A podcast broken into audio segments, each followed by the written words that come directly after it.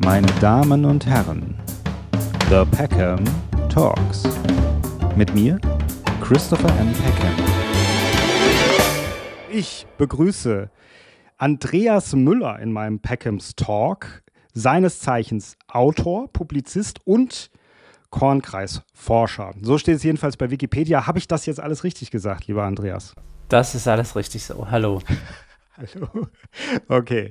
Ja, weil, weißt du, was ich mir nämlich gerade überlegt habe? Eben Kornkreisforscher. Sagst du das auch als Berufsbezeichnung, wenn du jetzt zum Beispiel ein, sagen wir mal, ein Konto eröffnest bei der, bei der Bank? Äh, sagst du dann, wenn die dich nach dem Beruf fragen, weil ich habe nämlich das, und das meine ich gar nicht ironisch, sondern ich meine das so, ich kenne das selber. Ähm, ich musste gerade letztens ein Konto eröffnen für meine Tochter, dann fragen die, was sind sie vom Beruf? Dann sage ich meistens Filmemacher, weil ich habe früher mal Kurzfilme auch gedreht. Aber in dem Moment, wenn ich dann sage, ja gut, also ich bin auch, mache auch Podcasts und ich mache das, also es wird dann schwierig, ja. Auf irgendwas muss ich mich einigen. Wie ist das bei dir? Was sagst du? Also tatsächlich in solchen Fällen äh, wird das mit Kornkreisforscher dann auch schwierig. Habe ich früher äh, auch Journalist gesagt und das trifft es heute auch mehr, denn die Kornkreise sind ein bisschen in den Hintergrund getreten und die journalistische Arbeit auch an anderen Themen eben in den Vordergrund und ich schreibe Bücher ähm, auf journalistischer Basis. Ich recherchiere meine Beiträge für meine Nachrichtenseite selbst. Ich schreibe die. Ich äh, äh, gebe andere äh, Essays heraus. Also von daher Journalist. Das trifft das ganz gut. Hm. Und man ähm, läuft nicht Gefahr, dass man, bevor man das Konto eröffnet, noch in ein endloses Gespräch verwickelt wird. ja, genau. Ähm, also du hast, soweit ich das jetzt gelesen habe, bisher drei Bücher geschrieben. Ist das mhm. richtig? Ja. Also drei eigene. Es gibt Bücher, wo ich Mitautor war und Herausgeber, aber drei eigene Werke sozusagen, ja. Hm. Und du bist äh, Betreiber der äh, oder des Nachrichtenportals, kann man sagen, ähm, Grenzwissenschaften aktuell heißt das, also grenzwissenschaften-aktuell.de. Wir verlinken das auch noch in den Show Notes. Dann aber bitte richtig, weil es heißt grenzwissenschaften-aktuell.de. Grenz, nicht Grenzwissenschaften, sondern nur Grenzwissenschaft-aktuell.de. Oh, nur Grenzwissenschaft. Okay, ja, dann auf jeden Fall, auf jeden Fall. Und aber kurz Grevi. Kurz Grevi.de findet man es auch. Ah, okay. Und das ist, und das habe ich mir aufgeschrieben, das meistgelesene deutschsprachige tagesaktuelle Nachrichtenportal zum grenzwissenschaftlichen Themenspektrum. Ja, so kann man das beschreiben. So kann man das und beschreiben. Ich, und ich bin auf dich gekommen durch eines deiner, de, deines letzten Buches sozusagen. Und zwar, das ist im Jahr 2021 erschienen. Das heißt Deutschlands UFO-Akten über den politischen Umgang mit dem UFO-Phänomen. Dann habe ich dich kontaktiert und dann hatten wir erstmal ein Gespräch, weil du erstmal wissen wolltest, aus welcher Ecke komme ich eigentlich. Ja? Genau. Jetzt habe ich auf deiner Webseite auch gesehen, dass du das auch teilweise eben, dass ja auch dich distanzierst und dass ähm, also so Hinweise gibst sozusagen, wo du nicht äh, zugeordnet werden möchtest. Und hast du das Problem sozusagen, dass auf der einen Seite die Leute da sind, die, die das ein bisschen belächeln und auf der anderen Seite die Leute da sind, die sagen, die Echsenmenschen herrschen? Also so, so diese beiden Extremen? Also Probleme habe ich eigentlich weniger mit den Extremen, sondern ich will einfach dem Leser und den Leserinnen ganz klar sagen, wo ich mich persönlich einordne, wo ich stehe und was sie von Grevi auch zu erwarten haben. Und da ist äh, die da sehe ich mich äh, ganz klar. Ergebnisoffen fasziniert an sogenannten Paraphänomenen, ich, ich spreche da eher von Anomalistik, aber eben auf der Grundlage der Wissenschaft, deswegen ist Wissenschaft in dem Logo auch Grenzwissenschaft großgeschrieben. Ähm, ich betreibe keinen Revisionismus, äh, keine äh, Verschwörungstheorien finden bei mir auch nicht im Sinne dessen statt, dass ich irgendwie propagiere, wir wären noch nie auf dem Mond gelandet oder wer auch immer da oben äh, hausen soll. Ähm, wenn es äh, zu diesem Themenspektrum dann äh, saubere und wissenschaftliche Arbeiten gibt, dann darf es natürlich auch das sein. Aber ich möchte vor allem den Lesern und den Leserinnen sagen, ähm, was sie bei mir zu erwarten haben und eben was sie bei mir nicht zu erwarten haben. Hm.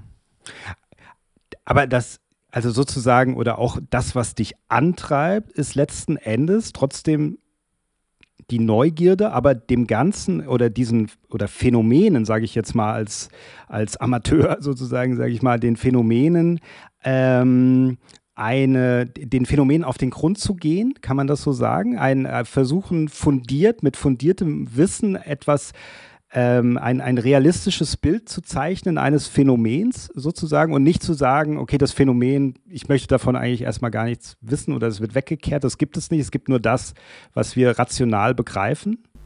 Absolut. Also wenn ich jetzt, äh, ich, ich trete hier nicht aufklärerisch auf und äh, oder skeptisch, beziehungsweise skeptisch im, im besten Sinne des Wortes ja, im dogmatischen Sinne des Wortes nein. Also ich bin diesen äh, meisten Phänomenen offen eingestellt, bin auch davon fasziniert, weiß aber auch, dass vieles nicht so ist, wie es die beiden Extremen, die du schon geschildert hast, beide Seiten uns das gerne äh, weismachen möchten und versuche eben den ergebnisoffenen und forschenden, interessierten Mittelweg zu gehen.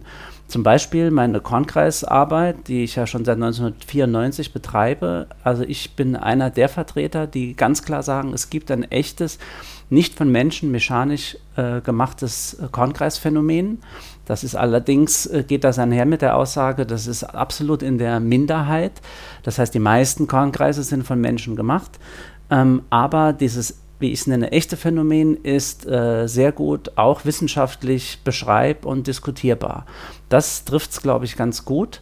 Ähm, und dann fragen die Leute oft, ja, aber was ist denn das? Sind das dann für dich Außerirdische? Und da sage ich, für mich äh, steht erstmal das Phänomen im Vordergrund. Das wollte ich beschreiben, ähm, eine saubere Phänomenologie äh, herleiten und, und überhaupt mal die Frage beantworten, wie bei vielen anderen Phänomenen auch, gibt es ihr überhaupt ein Phänomen? Und sobald es äh, sich zeigt, ja, es gibt ein Phänomen, dann ist das auch wert, erforscht zu werden. Und ich habe halt auf meiner, durch meine Kongressarbeit äh, gemerkt, dass in der Öffentlichkeit, aber auch bei ähm, Journalisten und Wissenschaftlern ähm, sehr starke Vorbehalte gegenüber diesem ganzen Themenspektrum äh, existieren. Es wird äh, alles gerne vor, zuerst mal auch in einen Topf geworfen. Also Kornkreise sind UFOs, sind kleine grüne Männchen und der Bigfoot kommt noch hinterher. Ähm, das ist natürlich äh, meiner, äh, meiner Ansicht nach falsch, so vorzugehen. Und was ich auch gemerkt habe, es gibt äh, weltweit ganz fantastische wissenschaftliche äh, Forschungsarbeit auf diesen ganzen Gebieten, ähm, die aber in der Öffentlichkeit und auch in den Mainstream-Medien kaum stattfinden. Und diesen ganzen Arbeiten und diesen Ansätzen und diesen Entwicklungen und natürlich auch aktuellen Ereignissen versuche ich äh, mit meinem Nachrichtenportal sozusagen eine Stimme zu geben. Hm.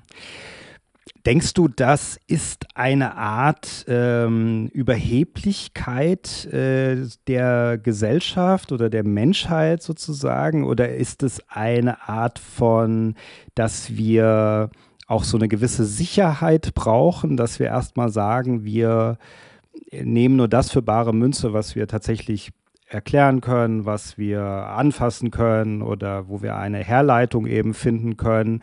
Weil ich auf der anderen Seite natürlich denke, wenn man sich mal generell mit dem Leben oder vielleicht auch mit dem Tod beschäftigt und wir sagen, okay, wir leben auf einem runden Ball und äh, treiben durch ein schwarzes Nichts und dann gibt es noch andere Bälle und Lichter und wir haben dafür natürlich Bezeichnungen und sagen das Universum und die Sterne und so weiter und so fort. Aber am Ende des Tages wissen wir ja eigentlich überhaupt nicht, was das alles ist. Und ist das dann, gibt uns das, also gibt es der konservativen Seite vielleicht, äh, bringt das die konservative Seite ins Wanken sozusagen, wenn man mal, wenn sie was findet, was sie nicht erklären kann und schiebt sie es deswegen lieber weg? Das mag natürlich sein, aber das wäre ja aus äh, Forschungsinteresse und wissenschaftlicher Sicht fatal, denn dann hätten wir uns ja ähm, seit, was weiß ich, der Steinzeit nicht fortentwickelt. Also wir, es gab ja immer schon Dinge, die wir nicht verstanden haben. Äh, und meistens waren das natürlich dann auch Dinge, die wir für mysteriös hielten, die wir dann vielleicht als magisch bezeichnet haben, als göttlich, wie auch immer. Ja, und die Geschichte hat das ja ganz äh, wunderbar gezeigt. Äh, die Aufklärung und der wissenschaftliche Forschergeist hat viele diese Dinge rational erklärt und da kann man wirklich in jedes Wissens, äh, Wissenschaftsgebiet eintauchen. In der Astronomie äh, konnte man sich äh, lange Zeit äh, Kometen und äh, Sternschnuppen nicht erklären. In der Meteorologie wusste man nicht, was die äh, Nordlichter sind. Das wurde alles mystifiziert bis hin zum, zum, zum Schleier der Jungfrau Maria. Ähm, also in, in, jeder, in jeder Wissenschafts ähm, Teil finden wir diese Fragen, die dann irgendwann beantwortet wurden. Und heute sind wir halt an dem Punkt, dass wir sehr vieles beantworten können und wir fühlen uns in diesen Antworten auch sehr sicher. Und tatsächlich hat ja auch die Wissenschaft ein hohes Maß an Genauigkeit erreicht. Wir können also wirklich, wie ich finde, das ist eine ganz fantastische Errungenschaft, sehr viel erklären, aber Wissenschaft ist nie fertig. Wissenschaft ist immer contemporary und ist immer im Prozess. Und das sind ja auch die, die wissenschaftlichen Methoden und die wissenschaftlichen Vorgänge. Also wenn ich ja äh, eine Theorie aufstelle, dann muss ich die die ja auch gegen meine Kritiker und gegen die Gegenargumente ähm, ähm, verteidigen können. Und wenn ich das nicht kann, dann merke ich, dass meine Theorie eben noch nicht äh, standhaft ist. Und deswegen, Wissenschaft überprüft sich fortwährend selbst. Noch vor 15 Jahren wurde man belächelt, wenn man von Exoplaneten, also von Planeten außerhalb unseres Sonnensystems sprach, geschweige denn davon, ob es dort Leben geben könnte.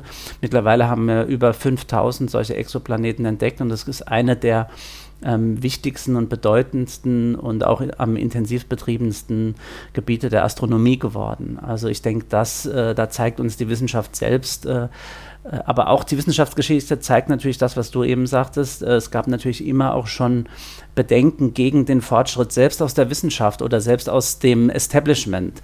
Also bei Galileo Galilei waren es die Kardinäle und die ähm, Kirchenmänner, die sich sogar geweigert haben, durch sein äh, Teleskop zu schauen.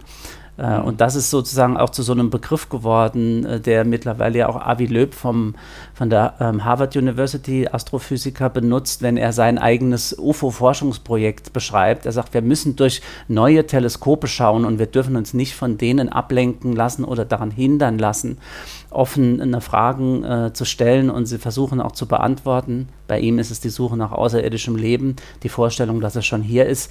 Also wir dürfen uns nicht äh, von denen äh, daran behindern lassen, das zu erforschen, die sagen, wir wollen nicht durch diese Teleskope durchschauen, denn wir haben, du sagst, du nennst es jetzt Angst äh, oder Bedenken oder konservatives Sicherheits äh, ähm, Bedürfnisse, da gibt es viele Namen dafür, aber davon sollten wir uns nicht äh, aufhalten lassen. Und bei den Kornkreisen war es bei mir zum Beispiel so, ich bin 94 im, Namen, im Rahmen eines Schulprojekts nach England gegangen und äh, habe mir gesagt, wenn ich jetzt nach, Eng nach, nach, England komme, in die Felder gehe und dort sehe, okay, das kannst du alles gut mit den äh, Studenten und den Bauern äh, erklären, die da mit Brettern und Walzen durch die Felder stapfen, dann war das ein schöner Urlaub. Aber ich muss jetzt nicht äh, meine Sommer in England verbringen. Die nächsten 25, fast 30 Jahre war ich äh, in den Sommern jeweils in England und habe mir die Kongresse vor Ort angeschaut, weil ich schon im ersten Sommer Dinge gesehen und erfahren habe, die ein ganz anderes Bild von dem gezeichnet haben, was ich so in den Medien über Kornkreise gehört habe.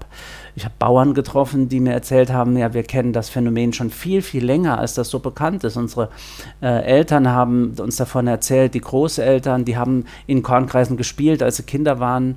Ähm, dann habe ich Leute getroffen, die Kornkreise in ihrer Entstehung äh, beobachtet haben wollen. Und das waren ganz normale Menschen. Das waren keine Esoteriker, keine Sinnsucher, die äh, oder wie auch immer, die ein spezielles Interesse an dem Phänomen hatten. Ähm, und dann habe ich durch diese Arbeit, die sich dann immer in, mehr intensiviert hat, auch gemerkt, okay, man kann natürlich, weil das Kornkreisphänomen ja so real ist, also niemand kann ja sagen, es gibt keine Kornkreise. Man kann, wenn man von einem Feld steht, in dem ein Kornkreis ist, kann ich nicht sagen, der existiert nicht. Und es ist im Prinzip eine Provokation für einige, aber eine Einladung für uns alle, sich das anzuschauen. Man kann dann vermessen, meinetwegen geometrisch analysieren, man kann aber auch Pflanzen- und Bodenproben entnehmen das haben wir gemacht, im Labor untersucht und dann Veränderungen festgestellt, die man so nicht durch mechanisches Niedertrampeln ähm, erklären konnte. Und da habe ich dann gesehen, das sind die Ansätze, die finde ich spannend, auch gerade das historische Phänomen. Wir sehen, glaube ich, hier hinten zum Beispiel, das ist von ja. 1678, der mhm. mähende Teufel. Ich glaube jetzt, mhm. äh, was man so ein bisschen sieht. Äh, erzählt eine Geschichte, die man heute als Kornkreisschilderung sicherlich interpretieren würde. Und das sind alles Fakten und, äh, und greifbare Dinge, die ich dann, die ich ja auch nicht leugnen äh, kann und vor allem auch nicht leugnen will. Und über meine journalistische Arbeit habe ich dann gemerkt, okay, das ist nicht nur bei den Kornkreisen so, das ist bei ganz vielen Phänomenen der Fall, über die man äh, schnell und gerne deshalb lächelt oder sogar lacht, weil man eben immer nur spezielle Bilder im Kopf hat. Ich nenne mal mhm. den Bigfoot zum Beispiel. Da hat jeder den Zottel äh, im, vor Augen oder irgendeinen Typen, der im Affenkostüm durch den Wald rennt und vielleicht noch Holzschuhe anhat, um Spuren zu hinterlassen. Jetzt gibt es aber in Amerika zum Beispiel den Professor Jeff Meldrum an der Idaho State University, der ist eigentlich von seiner eigentlichen wissenschaftlichen äh, Herkunft her, ist er einer der weltweit führenden Experten für den aufrechten Gang, den anatomische, die Anatomie von Primaten. Ähm, mhm.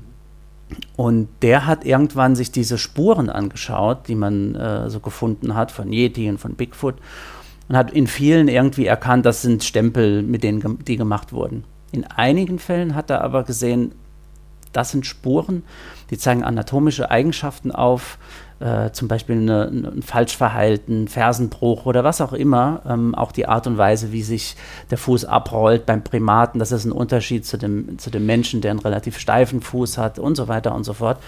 Und hat dann gesagt, einige dieser Spuren, die können eigentlich nur von einem Lebewesen hinterlassen worden, weil sie so ich will es mal so, weil sie so vital, vitale Merkmale, also lebendige Merkmale ja, aufweisen. Ja, ja.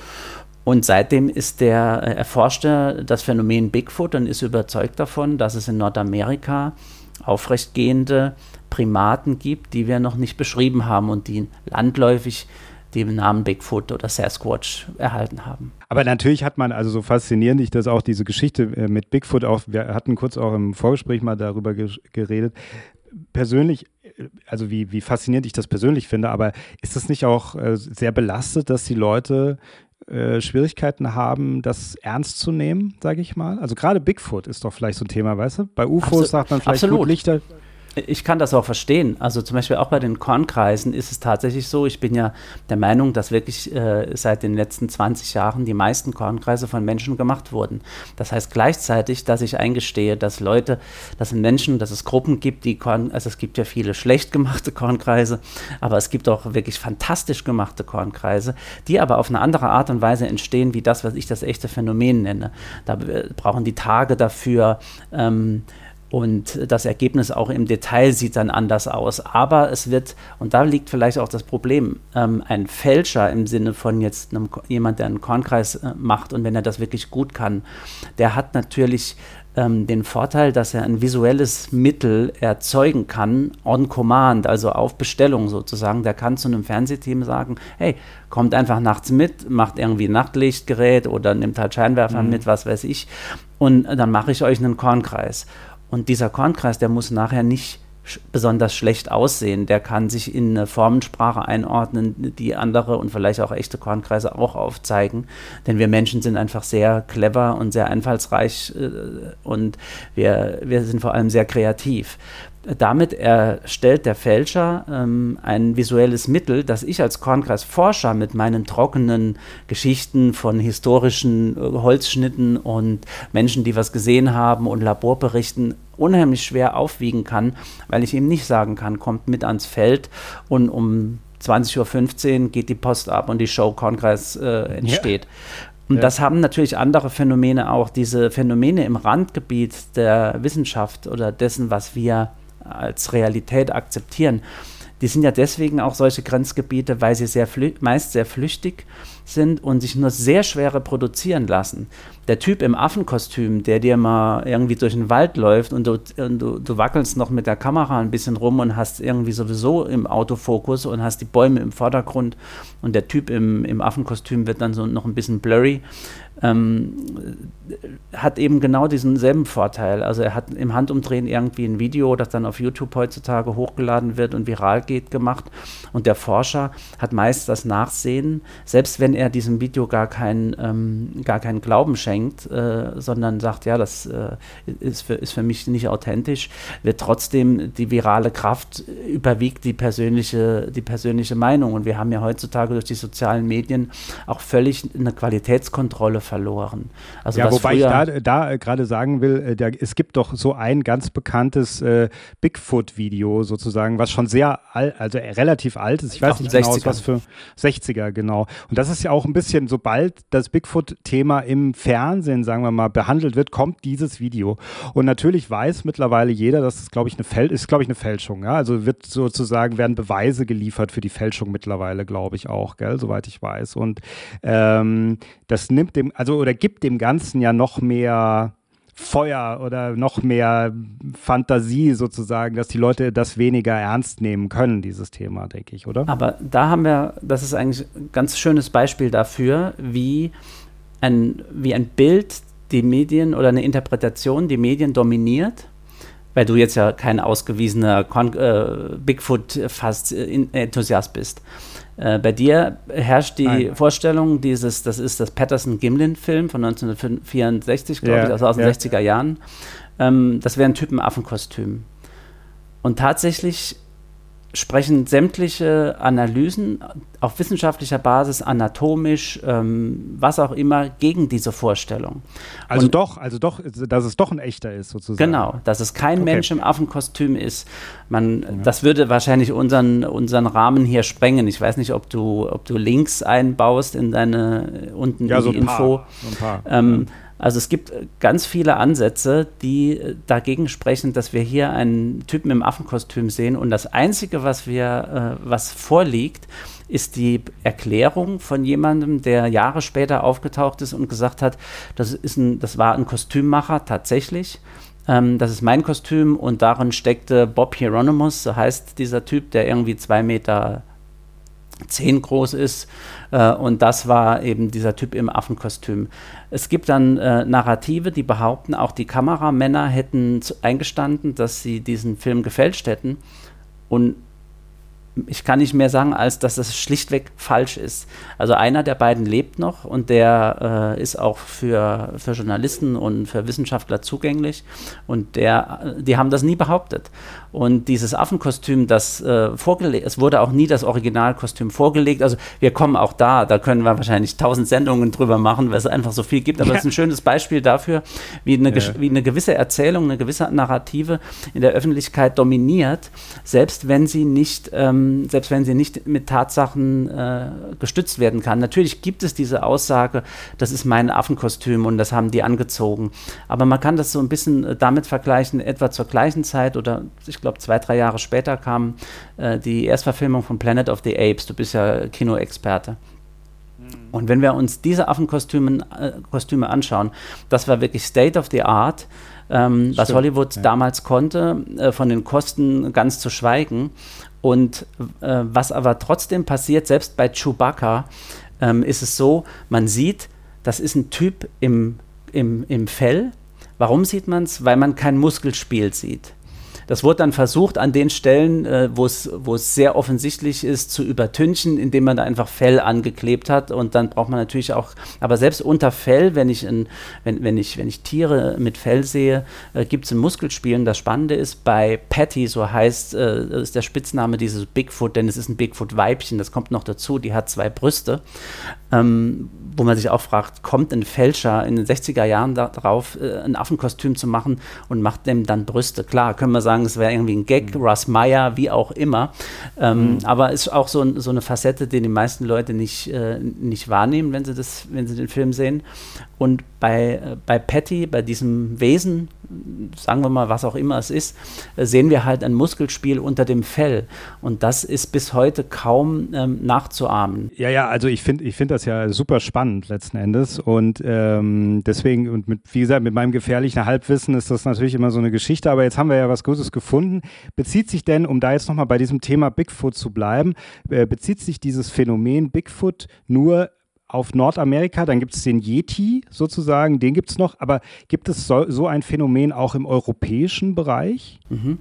Also es gibt es eigentlich weltweit. Es sind nur nicht immer Bigfoot, sondern es sind teilweise Littlefoots sozusagen auf, äh, also es gibt äh, Inselgruppen im Pazifik, äh, da gibt es eben Legenden oder halt äh, moderne Mythen, wie auch immer, von, von kleinen aufrechten Waldbewohnern, die teilweise auch so ein bisschen ähm, zivilisatorische Eigenschaften haben also teilweise äh, Ansätze, Ansätze von Sprache angeblich haben sollen oder, oder Kleidung tragen, wie auch immer.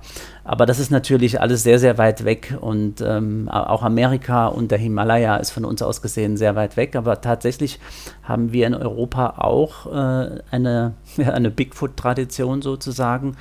Ähm, und zwar, wenn wir in das Mittelalter schauen oder, oder noch weiter zurück, dann gibt es ganz viele Sagen und Legenden rund um die wilden Männer, die in den, auch teilweise wilde Frauen, die in den Wäldern äh, wohnten, die komplett behaart waren, groß waren, besonders stark, ähm, die teilweise sogar gefangen wurden. Äh, da gibt es also auch schöne, ähm, schöne Holzschnitte davon. Und äh, jetzt ist das natürlich spekulativ. Manche sagen auch, bei den wilden Männern handelt es sich um Einsiedler und wie auch immer. Aber da gibt es schon äh, ganz interessante Berichte und, und Fälle, ähm, die, die sehr äh, deutlich irgendwie was beschreiben, was jetzt nicht so als Mensch so ohne weiteres erklärt werden kann.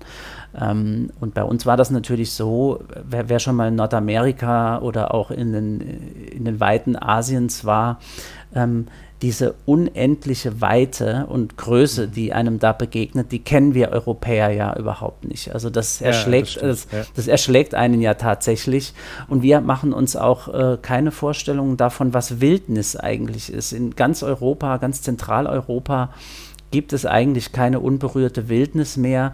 Kein, ähm, ich merke das immer wieder in Gesprächen, dass die Leute sagen, ah ja, aber in Nordamerika, in den Wäldern, ähm, da, müsst, da ist doch schon alles bekannt. Nein, das ist natürlich nicht der Fall. Wir reden jetzt natürlich nicht vom, äh, vom, vom Central Park in New York, aber wir reden äh, von den endlosen Wäldern äh, Nordamerikas an der Grenze zwischen Kanada und, äh, und den USA.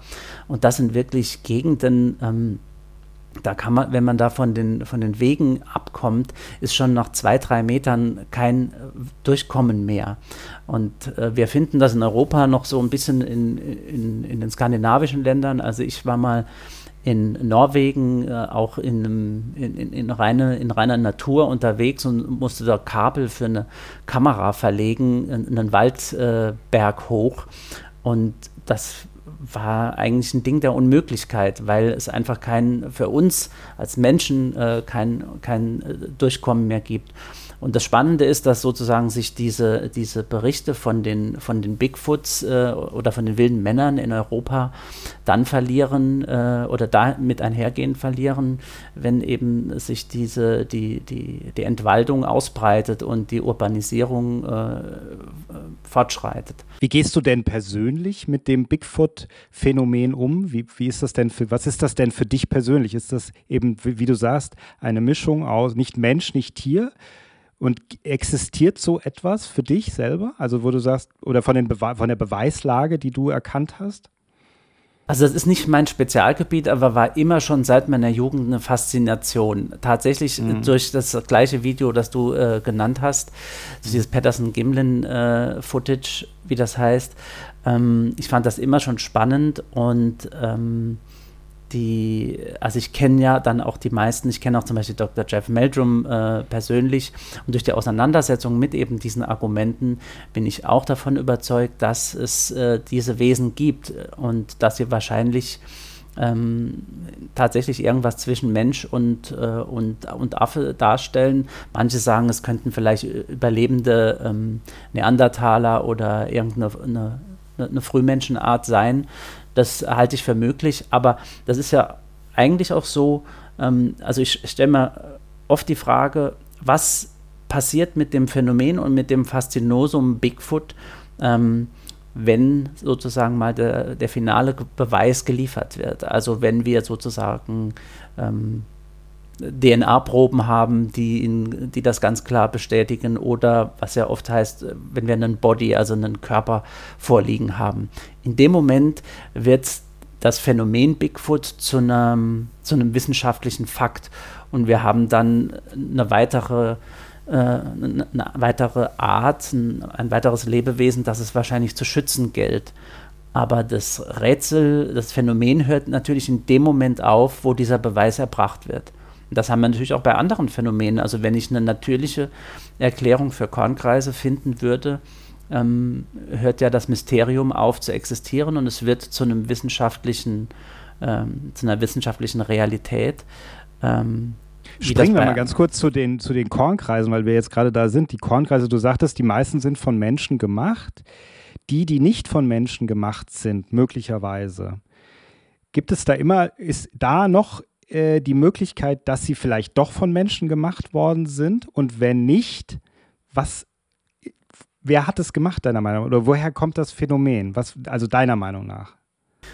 Also ich glaube nicht, dass es diese Möglichkeit gibt, dass sich, dass, dass sich alle Kongressphänomene durch menschliche mechanische Aktivität erklären lassen. Ähm, weil einfach das, das Phänomen, was ich als das echte Phänomen beschreibe, zu komplex ist und auch schon viel zu alt ist. Also das geht ja über solche, die Holzschnitte, das ist von 1678, das sind ja auch schon ein paar ja. Jährchen her, aber das, äh, wir finden der Kornkreise schon in Märchen und Legenden aus Zeiten, die wir gar nicht datieren können und das rund um den Globus. Ähm, auch aus Zeiten, wo es gar, keine, gar keinen Bedarf und gar keinen Ansatz und Anlass dafür gab, warum jemand Kornkreise hätte trampeln müssen.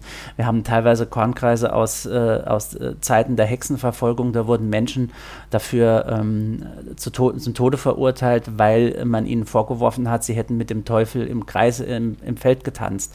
Also das sind Zeiten, in denen man sicherlich was anderes gemacht hat, als Kornkreise zu tanzen. Ähm, und auch diese, die Veränderungen, die wir beschreiben können an Pflanzen und Böden, die wir so nicht im normalen Feld vorfinden und spannenderweise auch noch nie in einem nachweislich äh, von Menschen erzeugten Kornkreis gefunden haben, sprechen einfach da ganz klar dagegen, äh, gegen diese Vorstellung.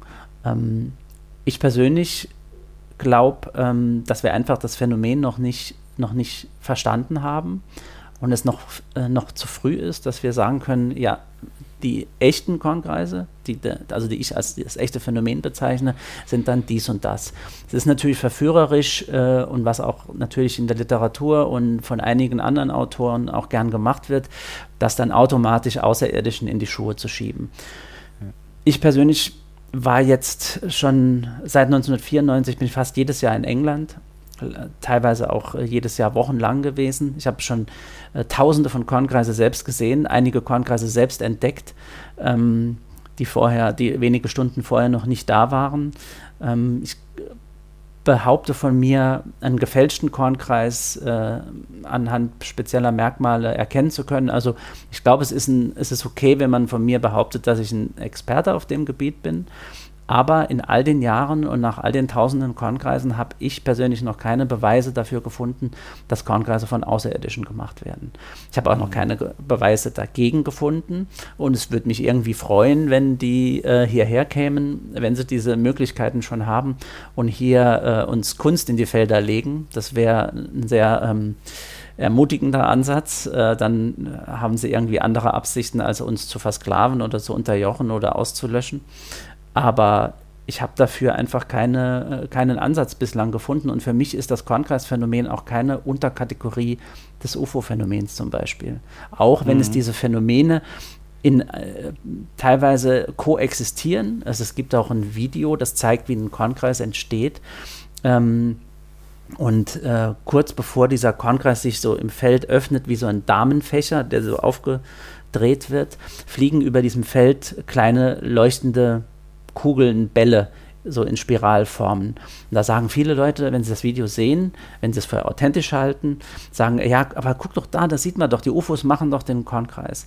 Aber das ist eben nicht das, was wir sehen. Wir sehen zuerst diese Bälle, dann öffnet sich der Kornkreis. Diese, diese Bälle könnten auch eine, äh, könnten auch äh, eine Folgewirkung der Energien sein, die den Kornkreis erzeugen, denn irgendwelche Energien müssen ja wirken, sonst würde das Getreide, also ich rede jetzt nicht von spirituell-esoterischen Energien, sondern tatsächlich, äh, meinetwegen auch die, ich will die, kann auch die nicht ausschließen, aber ich meine jetzt also äh, einfach nur, das Getreide muss ja irgendwie niedergelegt werden, also muss eine Energie einwirken und die könnte nachts, wo es feucht und äh, feucht ist und in diesem Feld dagegen noch äh, Stromleitungen einher, könnten sich auch durch solche Lichtphänomene dann äh, rückgekoppelt haben. Also man sieht da keine UFOs Kornkreise machen, sondern mhm. man sieht einfach, da entsteht ein Kornkreis gemeinsam mit diesen Lichtphänomenen. Und so ja, versuche ich das. Wenn, wenn du es erzählst, bin ich halt komplett auch äh, gebannt, höre ich zu, weil ich natürlich auch denke, das ist ja, also man könnte ja auch nicht im klassischen Sinne sagen, es ist ein Naturphänomen, was noch nicht entdeckt worden ist, weil es ja noch darüber hinausgeht eigentlich letzten Endes, jedenfalls von dem, was wir als Naturphänomen kennen, weil es ja auch, wie du sagst, eine Art Kunst eben dann schafft. Das ist ja etwas, was, wo wir, wenn wir eben nicht UFOs in Verbindung damit bringen, vollkommen eigentlich im, im Leeren stehen, oder? Also eigentlich ja gar nicht und keinen Ansatz haben dafür, oder? Ja, also in meinem einen ersten Buch habe ich so eine, gut, das ist noch nicht mal eine Hypothese, aber es ist ein Denkansatz äh, gewählt, eben weil mir immer wieder begegnet wurde und gesagt hat, ja, aber jetzt, Entschuldigung, jetzt erforschst du die Kornkranze schon so lang und jetzt sagst du, du äh, bist dir sicher, dass es ein echtes Phänomen gibt. Verdammt nochmal, was ist das denn? Du kannst doch nicht seit 20 Jahren mit diesem Phänomen dich beschäftigen und hast keine Vorstellung äh, und kannst mir jetzt keine ja. Antwort geben. Und das ist natürlich ich, tatsächlich so. Also ich versuche da ähm, ergebnisoffen zu bleiben und mich nicht in so eine Einbahnstraße zu navigieren navigieren, argumentativ. Ähm, und was ich gemacht habe, ist, äh, das ist auch, spiegelt auch so meinen Ansatz im Umgang mit den Dingen. Ich habe nicht zuerst nach Außerirdischen gesucht, ähm, wobei ich die, wie gesagt, nicht ausschließen möchte sondern ich habe mich gefragt, äh, anhand dieser Formen, gibt es solche Formensprache, gibt es die auch in der, äh, in der uns umgebenden, äh, ganz naheliegenden Natur? Und ganz viele Kornkreise setzen tatsächlich geometrische Prinzipien um, die wir auch in der belebten Natur, auch in der unbelebten Natur ähm, wiederfinden. Und da ist die Frage auch noch nicht so richtig geklärt bis zum Schluss, wo kommt die Formbildung her, wo kommen Formphänomene her? Es gibt zum Beispiel Spiralmuster, die finden sich sowohl in einem Pinienzapfen, wie der so gedreht ist. Man findet die dann auch in der Sonnenblume, die Art und Weise, wie die Körner in den Blütenteller angeordnet sind. Sogar äh, wenn der Pfau sein Rad schlägt, ähm, eigentlich würde man sagen, das ist ja zuerst mal so ein Blumenstrauß, den der hinter sich herzieht, und dann klappt er das auf und dann sieht das schön aus. Wenn man aber diese Pfauenaugen miteinander verbindet, entsteht wieder die gleiche Spirale. Und da kann man sich schon fragen, wie kommt es, äh, da, wie kommt es, dass diese, dass diese Geometri geometrischen Phänomene immer wieder von der Natur, aber auf ganz unterschiedliche Art und Weise genutzt werden. Also im Pinienzapfen schon fast eher was Verholzenes, im, im Blütenteller von einer, von einer Blume, was sehr, was sehr Weiches, was sehr ähm, Fragiles. Und dann plötzlich in diesem eigentlich äh, ganz merkwürdig. Wie, wie, also wie, wie kann das sein, dass das immer wieder sich, äh, sich ausprägt? Beim Menschen hat man ähnliches. Ähm, die, zum Beispiel der goldene Schnitt ist vielleicht bekannt, das ist so eine Proportionsaufteilung. Ja. Ähm, und das ist natürlich, äh, wir Menschen haben dem diesen Namen gegeben, der goldene Schnitt. Aber das ist keine Erfindung, die wir gemacht haben, sondern wir haben das abgelesen. Das sind Längenverhältnisse der einzelnen Knochen zueinander und also die, die, die, die Länge der Hand im Verhältnis äh, zum, zum Unterarm ist das gleiche wie der Unterarm im Verhältnis zum Gesamten. Und da gibt es auch so Formphänomene, die wir einfach noch nicht so wirklich verstanden haben. Wenn ein Baby zum Beispiel geboren wird, dann teilt der Nabel den Körper in ein Verhältnis 1 zu 1. Und bei einem erwachsenen Menschen, wenn der so wundervoll proportioniert ist wie du und ich, das ist ja nicht jeder, aber die meisten von uns, dann teilt der Nabel den Körper ins Verhältnis des goldenen Schnittes. Woher kommt das? Äh, warum äh, will die Natur immer dorthin? Und könnte es sein, dass die Kornkreise tatsächlich ein Naturphänomen sind, das wir noch nicht verstanden haben, dass es eine, dass es eine Kraft gibt, die mag meteorologisch sein, wie auch immer, die aber mit diesen Informationen wechselwirkt und dann manchmal Kornkreise entstehen lässt, die aussieht wie Schneekristalle, Blumen.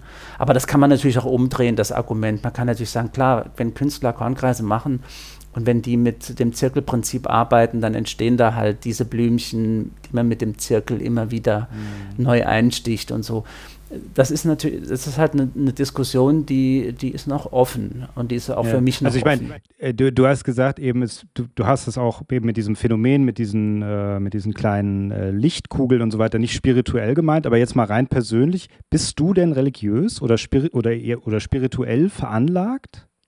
Also ich bin nicht mehr konfessionell religiös mhm. ähm, und spirituell veranlagt also, also, weil meine andere Frage wäre eben die, dass ich sage, interessiert oder frage, interessiert dich denn auch letzten Endes so ein bisschen die große Frage, ich würde es so nennen, dieses, warum existiert das eigentlich oder warum existiert, warum gibt es überhaupt das Leben oder wieso gibt es überhaupt alles?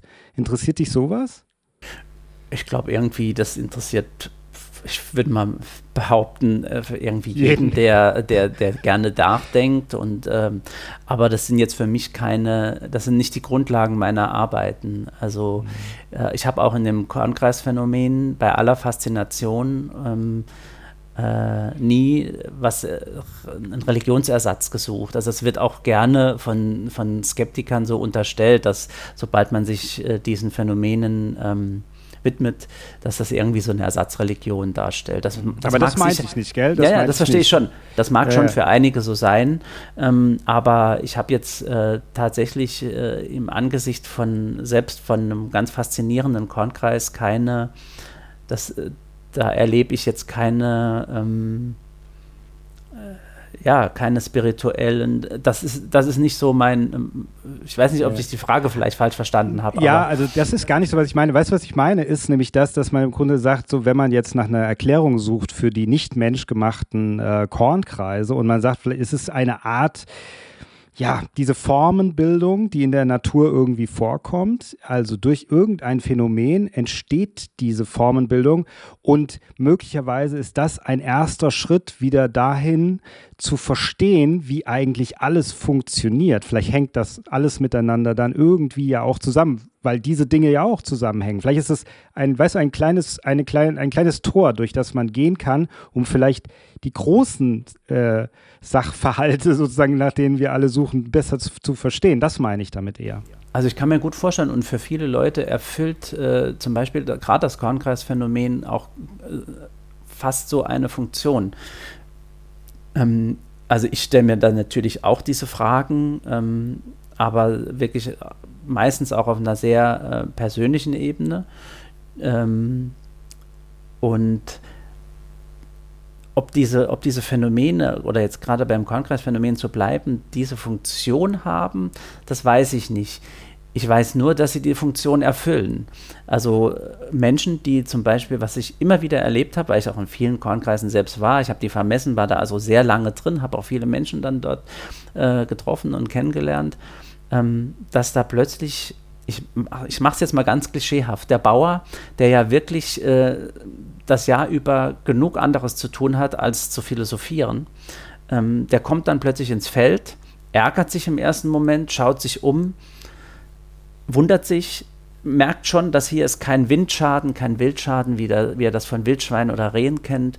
Versteht auch, dass das hier irgendwie nicht, äh, dass das äh, sehr kommt. Das sieht ja auch alles sehr geordnet aus in dem Kornkreis. Das Getreide ist ja nicht gemäht, sondern niedergedrückt und bestenfalls ähm, liegt da wirklich ein Halm wie mit dem Kamm gekämmt neben dem anderen.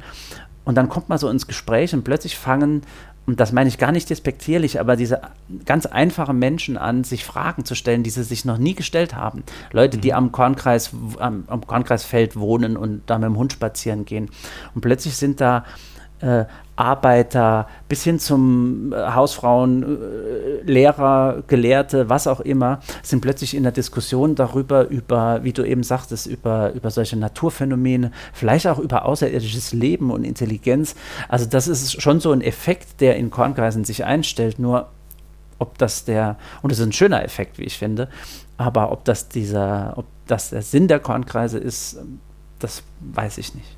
Hm. Ja gut, aber auch nicht nur Sinn, sondern möglicherweise auch für jemanden, der forscht, eben ein, möglicherweise ein Weg, weißt du? Ich sage immer zu meiner Tochter, sage ich immer, wir müssen eigentlich, also, oder ich habe immer das Gefühl, ich muss noch das Geheimnis des Universums äh, lösen und wenn ich es nicht schaffe, musst du es dann später für mich machen, aber irgendwie müssen wir doch mal wenigstens im Ansatz dahin, dahinter kommen, was hier das alles eigentlich ist, weißt du, so meine ich das eher, ja? Und wenn du natürlich jetzt sowas erzählst, dann ist das Erste, was mir da dazu einfällt, denke ich, ja, aber wenn das vielleicht eben ein Naturphänomen ist, was wir überhaupt nicht verstehen, dann hat das ja bestimmt irgendwas mit den ganzen anderen Sachen vielleicht zu tun, die wir auch überhaupt nicht verstehen. Weißt du? Weil es gibt so viele Dinge, die wir einfach nicht verstehen. Das absolut, ich. absolut. Ja. Also ich, wenn ich Kon Vorträge über meine Kongressarbeiten halte, dann ende ich meist mit dieser Überlegung, könnten das noch unverstandene Naturphänomene sein ähm, aber ich sage dann gleichzeitig auch, schauen Sie sich manche Dinge, manche Kornkreise an, manche Geschichten, die ich erzähle. Ähm, also es ist jetzt, ich rede jetzt hier nicht vom Wind und Wetter. Ne? Also ich sage jetzt nicht, das ist der Blitz, den wir nicht verstehen, wie früher irgendwie die äh, Höhlenmenschen, die dann noch ehrfurchtsvoll in den Himmel geschaut haben. Ähm, und dann zeige ich zum Beispiel, weil es ist nicht nur die Sonnenblume, die ja relativ groß ist, sondern auch das Gänseblümchen hat diese gleiche Verteilung dieser Spirale. Und dann sage ich manchmal tatsächlich, wenn Sie sich jetzt äh, über dasselbe geometrische Prinzip gewundert haben und oh machen, wenn ich das Bild im Hintergrund zeige von einem Kornkreis, der genauso aussieht, der ist 100 Meter Durchmesser, dann äh, und wenn Sie über diesen Kornkreis nochmal lernen, sich vielleicht auch über das kleine Gänseblümchen zu freuen und zu wundern und sich zu fragen, wow, sag mal, wie machst du, natürlich nicht das einzelne Gänseblümchen, aber wie machst du das, wen auch immer, dann haben die Kornkreise was erreicht, was oder auch was, was vielleicht niemand, kein Lehrer, kein Professor ihnen je hat beibringen können.